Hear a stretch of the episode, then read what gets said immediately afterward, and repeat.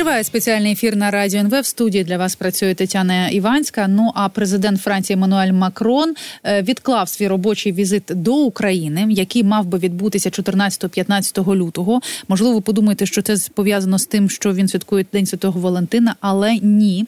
Як е, е, каже Єлісейський палац, йдеться саме про безпеку. Офіційних повідомлень наразі немає. Це скасування візиту його викликало безліч питань з боку і французьких держслужбовців, і керівників, і з боку наших е, дипломатів. Він мав би спочатку приїхати до Одеси, а потім приїхати е, до України і е, власне там оголосити про допомогу Україні.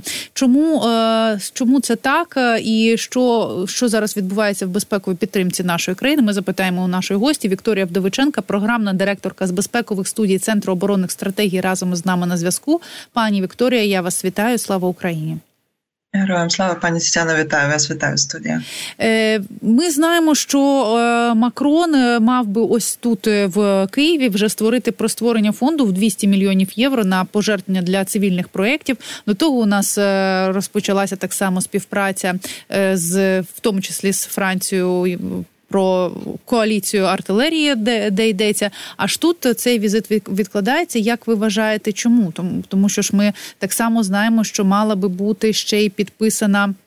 Підписана угода, угода так безпекова. Це е, пан Макрон від, відмовився підписувати цю угоду, чи він би хотів щось змінити? Чи справді просто переживає за своє життя? Е, я думаю, що це останній варіант. Е, я не думаю, що Франція якраз відмовляється в особі е, Еммануеля Макрона підписувати угоду про безпекові запевнення з Україною, тому що в принципі про це було сказано не один раз ним самим. І в першу чергу мені здається, що якраз атаки, які відбувалися на Київ, в тому числі і не тільки на інші українські міста, вони більше дали таку емоційну реакцію безпосередньо президента, тому що ви правильно цитували, що це викликало занепокоєння в обох сторін, да, тобто французької, яка готувала протокольна частина, в тому числі безпекова частина, да, тобто його е, когорти, так само і української, тому що візит планувався довго. Про що е, президент Макрон неодноразово зазначав в січні місяці цього року. Відповідно, це мені здається, це саме його безпосередня реакція. Це ніяким чином не буде позначатися на тому, що е, ця угода про безпекові запевнення не буде підписана. Вона обов'язково буде підписана, але подивимося, якого числа можливо ближче до так званої сумної для нас річниці другого повномасштабної вторгнення Російської Федерації до України. Можливо, в цей період е, буде більше, скажімо, можливості для президента Макрона, або, звісно, як е, протокольні частини обох країн е, і обох інституцій визначиться в найближчі дати.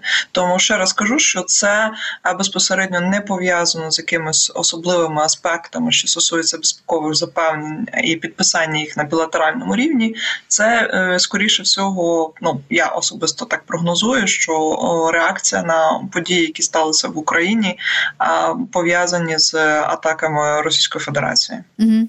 Е, так, е, пані Вікторія, хочу одразу і у вас, і у наших е, і глядачів на Ютубі слухачів перепросити. Сказали спочатку в Одесу, а потім в Україну. Хотіла сказати спочатку в Одесу, а потім в столиці Україну, е, в столиці України Київ. Так обмовилась це нормально для живого ефіру. Хотів, хочемо ще, е, якщо ми говоримо про нашу безпеку, то представники західних урядів зараз обговорюють можливість зміни формату контактної групи з питань оборони України. Це так званий Рамштайн, е, який за задумом має координувати НАТО. І, от, власне, як пише е, німецьке видання, НАТО, як і в низці західних країн, вважає, що формат Рамштайн має бути взятий саме під егіду Північно-Атлантичного альянсу. Що це може змінити, пані Вікторія, і як це позначиться на допомозі Україні? Ну, давайте так, що наступний тиждень дуже цікавий. Тобто там не тільки День Валентина, про що ви говорили, mm-hmm. там більше якраз 19-та е, зустріч е, в форматі Рамштайн. Да? Зустріч, яка започатковувалася е, міністром оборони Сполучених Штатів, ще наприкінці квітня 22-го року. Ну і відповідно зустріч, яка дала можливості, в тому числі військової підтримки для України в такому колі. Mm-hmm. Зараз насправді ось ця зустріч, яка відбувається 14 лютого, а потім переходить 15 лютого. Знову ж таки про зустріч міністрів оборони і безпеки е, країн-членів НАТО в штаб-квартирі в Брюсселі. Це можливість якраз обговорювати три види аспектів. Да? Тобто, перше, це дійсно військова допомога, в тому числі і обговорення і зустріч безпосередньо, яка цьому передувала, і ще поки що на цьому тижні, як Єнса Столдерунга, держсекретаря НАТО, так і радника з питань безпеки США. Вони зустрічалися 7 лютого, якраз давали відповіді на численні запитання, що стосується якраз підтримки допомоги, і відповідно поки що не проголосованої 60 мільярдної допомоги. Для України з точки зору Сполучених Штатів. А другий рівень це насправді так звана стратегія стримування. Стратегія стримування, яка якраз е, так як коментував цього і минулого тижня Єн Столтерберг безпосередньо, що російська агресія може повернутися і до країн-членів НАТО. Він не уточнив, в якій формі. Спочатку говорив, що це може бути гібридна форма, але в принципі, як в термінологія російська російська агресія, яка атакує чи завдає шкоди державам країнам-членам НАТО, е, то це було використано якраз цього тижня, і це якраз противага чи там, скажімо, стратегія стримування для того, щоб обговорювати подальші кроки. Ну а третій крок чи третій вимір, давайте назвемо його так. Це якраз слова. Е, е, потенційного кандидата в президенти Сполучених Штатів Дональда Трампа, який на секундочку оголосив про те, що він буде в лапках пропонувати Російській Федерації атакувати більше країни-члени НАТО, е, якщо не буде виконано положення про, е, скажімо, в е, додаткові витрати кожної з держав-членів більше ніж 2%. І тут знаєте є певний нюанси, тому що потрібно в принципі пояснити, що таке 2%, mm-hmm. тому що е, насправді е, кожна країна оплачує власну оборону, держава-члена НАТО мається на увазі, але е, з обов'язковим мінімальним, скажімо, рівнем зобов'язанням альянсу витрачати принаймні 2%, ну там скажімо, те, що зараз було узгоджено. Станом на зараз 31 країна, яка є державою-членом НАТО, вони прагнуть досягнути цієї мети. Єдине, що 11 з них дійсно цього це зробили. Да? Ось Польща є один з найбільших споживачів, в тому числі тому, що при цьому загальна сума витрат на військове забезпечення складає 4,2% ВВП. Тобто, ще раз кажу, коли Трамп говорить такі речі, то звісно ем, країни-члени НАТО думають про стратегію стримування. Якщо дійсно Трамп прийде до влади, щоб не було таких, знаєте, суголосних речей, коли він в перший раз був президентом, коли казав, що Сполучені Штати виходять з північно-атлантичного альянсу. Тоді дійсно ця цитата була активною. Зараз він іноді її також застосовує в своєму передвиборчому турне. Відповідно, країни держави-члени НАТО думають про те, е, в першу чергу ще європейські партнери держав-члени НАТО думають про те, все таки як зміцнити себе, думають про те, яким чином е, робити видатки, що стосуються військових витрат, е, і зміцнювати виробництво, в тому числі і е, це зорієнтовано на те, щоб допомагати більш ефективніше Україні. А як ви вважаєте, от нас наступний тиждень справді буде насичений, будуть обговорювати Україну і допомогу Україні, але чи стане він от після таких заяв Трампа результативним? Чи вплине це на представників країн НАТО, е, на їхні ну не знаю. Можливо, вони швидше будуть вирішувати давати зброю, чи будуть більш тверді в цьому рішенні. Ну, давайте так. Тут є, знаєте, такі маленькі чи е, дипломатичніше би сказати, певні угруповання держав-членів НАТО, які говорять, що вони за такий формат, і тут насправді, крім Сполучених Штатів або представників Сполучених Штатів, вже названих мною, ем, сюди підключається Франція, країни східного флангу НАТО, а також Велика Британія. Але поки що роздумає Федеративна Республіка Німеччина, і якраз про неї йде найбільше зараз мова, тому що є оці, знаєте, так звані е, тектонічні зміни, які е, в потихеньку і Німеччину долають в тому, що російська агресія це щось не дуже віддалене, це щось вже відбувається у них там, наприклад, гібридно на території і так далі. Цього розуміння не було раніше. Мається на увазі два роки тому, навіть минулого року.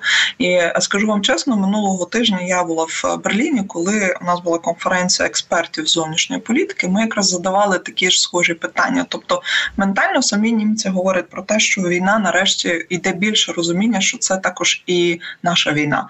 Тобто, оці е, фрази англійської burden sharing, які дуже часто використовуються, перекладу для нашої аудиторії, це знаєте, як це розподілення е, цього е, внеску чи тягару, отак mm-hmm. Буде, він неправильно розуміється, тому що в принципі базова функція НАТО, вибачте, якщо так просто буду говорити, це забезпечення безпеки, що є базовою в принципі потребою кожного з громадянина чи кожного із представників будь-яких суспільств і держав-член НАТО, і не держав-член НАТО. Відповідно, Єн Столтербен дуже часто зараз почав говорити про те, що зараз будуть змінюватися партнерства країн-членів НАТО, самого НАТО з країнами-партнерами, наприклад, Австралія там Японія, в тому числі і Україна. І відповідно це розширює цю парасольку, скажімо, безпеки, говорить про те, що оця стратегія стримування вона має спрацьовувати. Що стримує Німеччину, це знову ж таки мантра чи теза про те, що це буде давати більшу ескалацію Російської Федерації, можливий потенціал зміни формату Рамштайн і перехід його повністю під парасольку НАТО, скажімо так. Партнери зараз і держави-члени намагаються переконати німецьких е, колег в цьому, що це в принципі не відповідає дійсності. Чому тому, що а куди вже далі ескалювати більше для того, щоб зрозуміти, що Росія в принципі не зупиниться ні перед чим. Але ось е, тим не менше, ви згадали про генсекретаря НАТО Єнса Столтенберга. Так він вважає, що в разі перемоги Росії в Україні російська агресія справді може поширитися на е, інші країни. Заявив про те, що членам НАТО треба готуватися до можливої конфронтації е, з Росією до десятиліть, навіть конфронтації з Росією. І от говорячи про стримування е, стримування російської агресії, він сказав, що потрібно і далі підтримувати Україну та інвестувати у військовий потенціал е, НАТО, поза як Росія якраз вже давно готує свою економіку до тривалої війни. Ось це знаєте слова підтримувати Україну. Чому е, досі ніхто не говорить про те, що не лише підтримувати Україну, а про те, що ми повинні е, допомогти Україні виграти, а не просто підтримувати її? Чому це так? І чи зміниться це після ось е, цих заяв і Трампа, і ось цього інтерв'ю Путіна? Я дуже вам дякую за питання, тому що воно якраз дуже ключове в контексті того, що є оці ментальні, знаєте, відмінності нас, українців, від ну скажімо, людей, які думають про Україну, в тому числі і в контексті партнерів. Mm-hmm. Звісно, що е, я не буду зараз конкретно цитувати слова Єнса Столтерберга чи там іншої держави. Ніколи це не почуєте, там, скажімо, якихось інтерв'ю. Але е, звісно, оці, е, скажімо, в лапках тектонічні зміни, що поступово відбуваються, вони на, на жаль, е, на нашу реальність не так відбуваються швидко, як би нам того хотілося. І оцей, знаєте, е, відчуття чи перцепція часу різного різності часу. У нас немає цього часу очікувати. У партнерів він завжди є. Тому що ну, я перепрошую, нагадаю, але повномасштабне вторгнення на нашій території відбувається, а не на їхній. І відповідно дуже е, тому тяжко усім і дипломатам, і експертам, і колегам, хто працюють в аналітичних центрах, е, переконувати, що оце сприйняття сприйняття воно має змінитися. Ось цей навіть е, термін burden sharing, да, тобто тягар, це не є тягар, це є чимось, що дає потенціал базового забезпечення безпеки. Да. Е, навіть ось це потрібно змінювати, і ми про це неодноразово говорили, в тому числі і от коли були в Берліні, коли спілкувалися з німецьким колегою, вони поступово це розуміють. Але розумієте, це слово поступово воно не так швидко відбувається, як би знову ж таки нам би цього хотілося. Побачимо, на які будуть висновки або точніше результати зустрічі Рамштайн 19 чи дійсно партнери усі, в тому числі Федеративна Республіка Німеччина, погодять погодяться на зміну формату. Не знаю, е, абсолютно щиро кажу, що побачимо, тому що знову ж таки з німцями е, спілкуватися і переконувати їх ну потрібен і як час, так і аргументи. Іноді цих моментів нам здається, що їх достатньо. Ну на жаль, не всім сторони, не всі сторони про це погоджуються. Збачте, пані Вікторія, щойно ми говорили е, з Німеччиною з кореспонденткою, яка е, ми власне з нею обговорювали і візит е, Шольца до Байдена. Там трішечки все ж таки більше зараз оптимізму, і вона каже про те, що вже продивлюється ось ця тенденція, коли Німеччина розуміє, що треба все ж таки, щоб Україна перемогла, і власне нібито німецькі змі пишуть про те, що Україна має перемогти перемогти.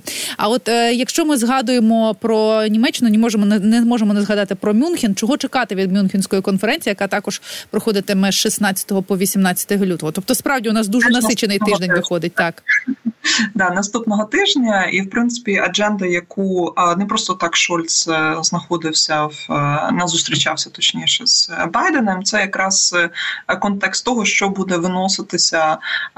Ну частково на публічну частину, але більше всього проговорюватися так званих на сайд івентах. Тобто, знову ж таки, це певним чином перегукується вже з тим, що ми обговорювали.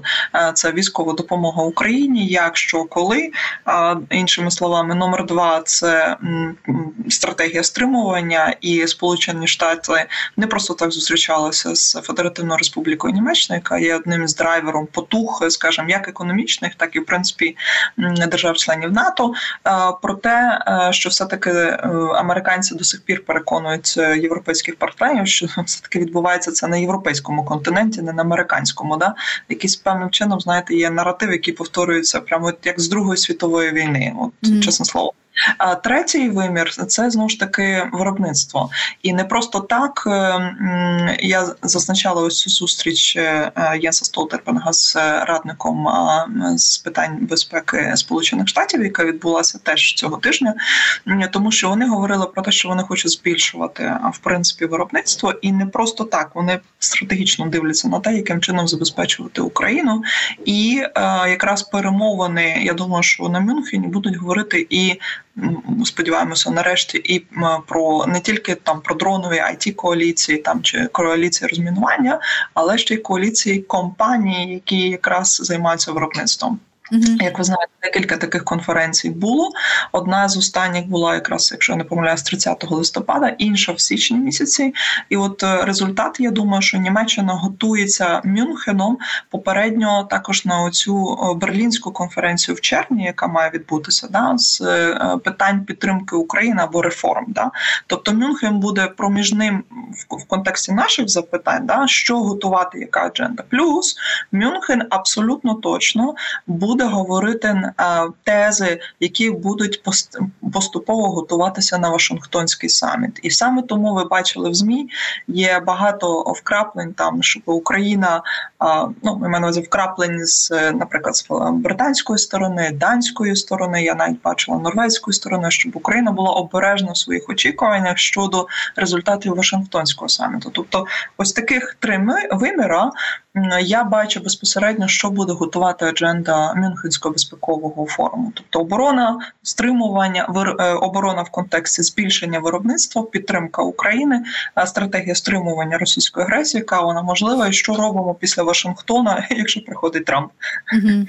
Це так. Мені здається, про про це думають зараз е, усі очільники усіх європейських е, країн, та й навіть диктатори думають про те, як їм це буде вигідно. А якщо ми говоримо е, і про Рамштайн, і про Мюнхенську конференцію, ось на вашу думку, чи якось вплинуть на відносини із нашими партнерами і на наші безпекові угоди, те, що у нас відбулася заміна головкома? Дивіться, про це теж е, неодноразово вже коментували і е, згадані усі мною практично актори в цій розмові. Да? То як Сполучені Штати, так і е, секретар Держ... прошу, секретар НАТО Єн Столтербен говорили про те, що це на боці України в контексті того, що Україну буде продовжувати підтримувати. Цитували вони також слова міністра Кулеби про те, що допомога Україні є незмінною, і розуміння України про що що партнери будуть на е, її боці, теж залишається без змін. Тобто, безпосередньо нам полишили це запитання більше як для внутрішньополітичне, тобто зміна керівництва, це зміна керівництва, аби, скажімо, сприяння так само, як і підтримка, що ви вже згадали, міжнародна там, в тому числі порозуміння різних інституцій, і напередодні Рамштайну, і особливо після залишалися незмінними. Тобто, це більше для нас вирішувати, яким чином що ми будемо вкладати, коли в нас вже є нові очільники, бо потенційно ще якісь будуть е, що стосується сектору безпеки і оборони. Ну просто якщо ми говоримо навіть про Рамштайн, то ми знаємо, що там на, е, на особистих зв'язках навіть будувалася співпраця Правда. з паном Залужним. Це абсолютна правда, і е, можемо сказати це, але це ніяким чином не применшує того, що новий головокомандувач не може їх вибудувати. А тобто, в принципі, якраз е, тези про те, що це полишається на е, стороні України, і при цьому міжнародна співпраця або підтримка не зменшується. Це якраз головний для нас меседж того, що їм окей, довіра до головнокомандувача, яка була це довіра до посади в першу чергу. Звісно, ми будемо говорити про те, що е, до, скажімо, цього тижня це ж і була довіра не тільки до головокомандувача, як до посади, але ще й довіра до персони, яка її представляла. Тобто тут був був знаєте, що називається е, win-win, да? тобто дві точки згоди, і не потрібно було якихось узгоджень. Звісно, що будуть продивлятися і до нового головокомандуюча, подивляться, яким чином буде готувати Україна е, свої запитання, яким чином буде е, продовжувати співпрацювати, що ви про що будуть розмови і так далі, що відбуватися на, на фронті, і не тільки. Тобто, але я ще раз кажу, для нас важливо було для мене мене, як для експерта, який займається міжнародними питаннями, в першу чергу було важливо подивитися, як реагують а, і держави-члени, і представники держав-членів НАТО, в тому числі, ну і відповідно і ЄС, тому що безпосередньо ми про цей рівень трошки не говорили, але він був би важливий, якщо ми говоримо про економічну складову підтримку України.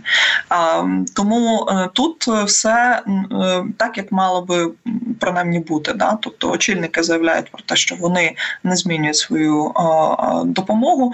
Звісно, що зараз буде більш прискіплива увага саме до України, як вона скористається можливістю mm. тої допомоги, яка вже надана. Відповідно, більше буде, знаєте, такий ну мені більше приходить на думку слово аудит, але це не є аудит в його розумінні. Да? Тобто буде більший моніторинг тим, як Україна використовує допомогу, як є чи вона залишається так само беззвітною для того, щоб планувати інші пакети військової допомоги, і знову ж таки дивитися на те, які країни будуть підписувати з неї двосторонні безпекові зобов'язання. Угу.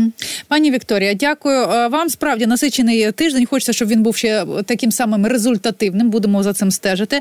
Вікторія Вдовиченко, програмна директорка з безпекових студій Центру оборонних стратегій, була разом із нами на зв'язку. Я ж е, дякую вам за те, що ви провели ці дві години ефіри недільного ефіру разом зі мною. Я зустрінуся з вами вже в п'ятницю зранку ранку розпочнемо наш інформаційний день. Дякую вам, дякую за те, що лишаєтеся з радіо НВ. Ви все правильно робите. Пам'ятайте, Україна назавжди, хлопчики та дівчатка.